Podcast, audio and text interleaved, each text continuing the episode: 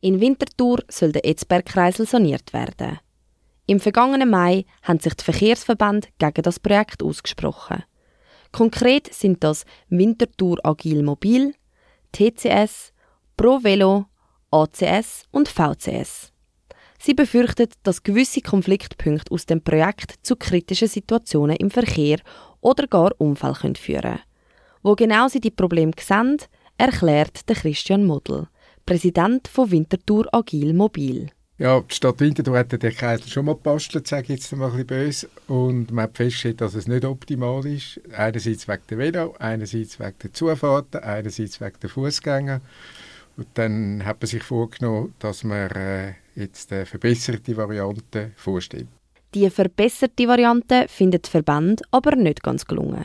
Vor allem der ACS, TCS und VCS haben Verkehrsspezialisten, die sich grundsätzlich mit diesen Thematiken auseinandersetzen, meint der Präsident von Winterthur Agil Mobil weiter. Sie befassen sich mit Fragen, wie man es zum Beispiel mit dem Veloverkehr macht. Die Enttäuschung sei gross bei den Verkehrsverbänden. Man hätte sich noch mehr Dialog mit der Stadt gewünscht. Also diese Fachsachen sollten mit der Stadt besprochen werden. Das ist eigentlich immer ein bisschen so üblich gewesen.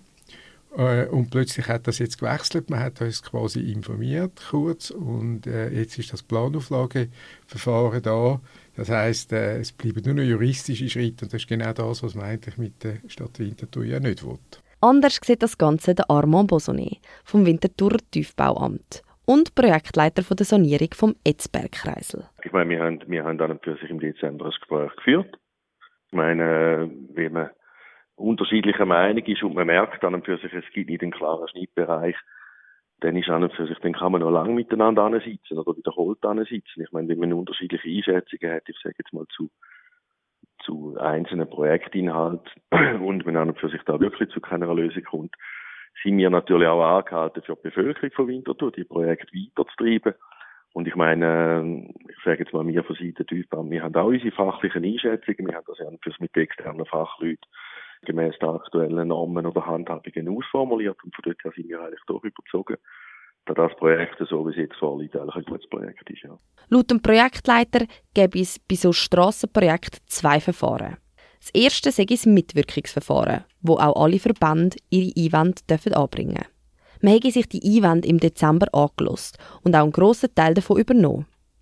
Nachher geht es ins zweite Verfahren, die sogenannte Planauflage. Dort sagen sie fachlich leicht anderer Einschätzung als die Verkehrsverbände. Darum ist das Baudepartement auch überzogen, dass der Vorschlag, wo auch den aktuellen Normen entspricht, der Vorschlag ist, wo sie auch gerne möchten umsetzen. Die Haltung stößt beim Christian Model auf Unverständnis.